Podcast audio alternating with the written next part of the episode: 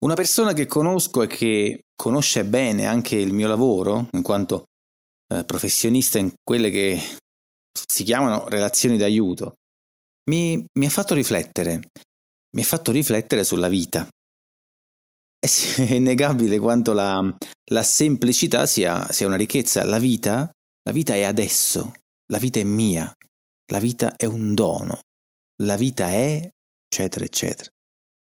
Quando proviamo gioia ci sembra di, di toccare il cielo con un dito, di essere giganti, di volare, ma, ma quando non riusciamo a sentire in noi la gioia, sappiamo, sappiamo bene quanto le, quelle belle virtù no? ci, sembrano, ci sembrano lontane, quasi a volte impossibili.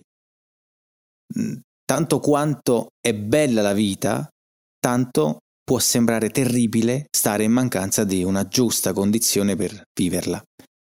E, e si apre una voragine nel cuore, come, come, una botola sotto i piedi quando, quando sei convinto di avere in mano la chiave per fare al meglio le cose e poi, e poi non c'è più, non ce l'hai più. Sapete, mi sembra di, che questo episodio stia vertendo al pessimismo, invece no, non è così. Voglio fortemente sottolineare quanto sia possibile riprendere in mano ciò che meritiamo di godere, noi stessi.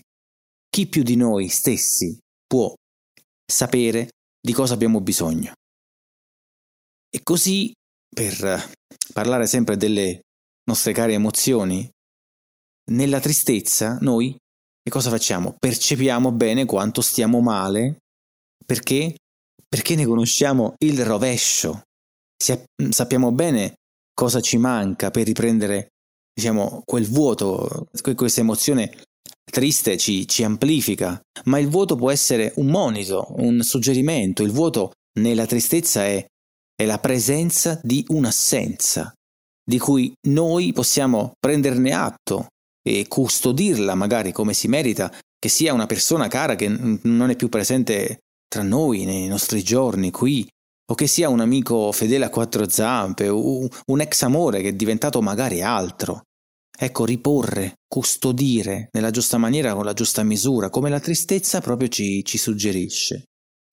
Oppure nella paura, ad esempio, contiamo sulla nostra capacità di amare la vita, più grande è lo spavento, il terrore, la paura, e più grande è la misura, la voglia di esserci.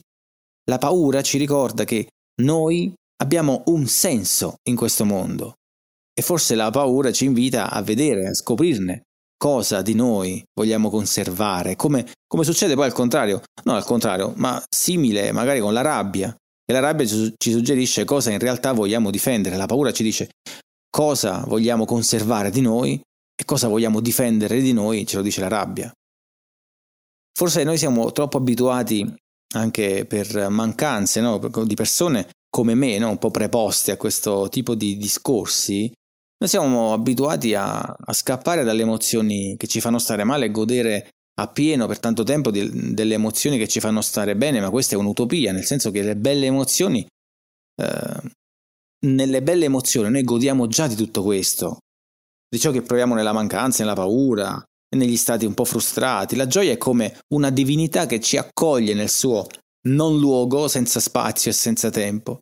Ecco, se impariamo a stare nella gioia, probabilmente riconosceremo il fatto di volerci stare giusto quanto basta, per poi tornare a sentire ehm, ecco, su cosa andare avanti grazie alle altre emozioni che noi diciamo ci fanno stare male per andare avanti, per crescere, è il nostro modus eh, vivendi. Quindi non pensiamo ecco, di scappare da ciò che ci fa stare male, ma di stare ad ascoltare e capire cosa vuole dirci ciò che ci fa stare in una condizione di particolare richiesta. Ecco.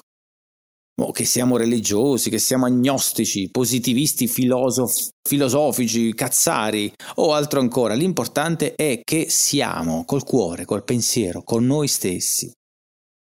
Ah, con un leggero nodo alla gola è così che volevo, sognavo, ecco, e volevo e ho fatto chiudere ufficialmente la terza stagione di Cuori Pensanti. Con questo episodio dal titolo potente, sentire la vita, sentire le emozioni, lo dico ecco, a qualche giovane ascoltatore che mi scrive ogni tanto e che so che mi ascolta, sentite la vostra vita, sentite le vostre emozioni, quindi E quindi posso dirvi che vi do appuntamento a settembre con la quarta stagione dove, come al solito, cambierò qualcosa, un po' la facciata, ci sono già delle belle novità. Però noi ci sentiamo dall'1 al 7 agosto. Ecco, ricordate, segnate, ogni sera alle 21.30 sulla pagina Facebook La Maratona delle Emozioni, questa settimana dedicata alla bellezza delle emozioni con degli ospiti, ci sarò io a condurre, eh, ci sarete anche voi, un po' con i commenti, ma anche se volete poi interagire ed essere in live con me.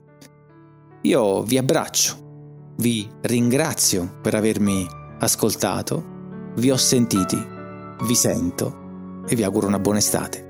Ciao!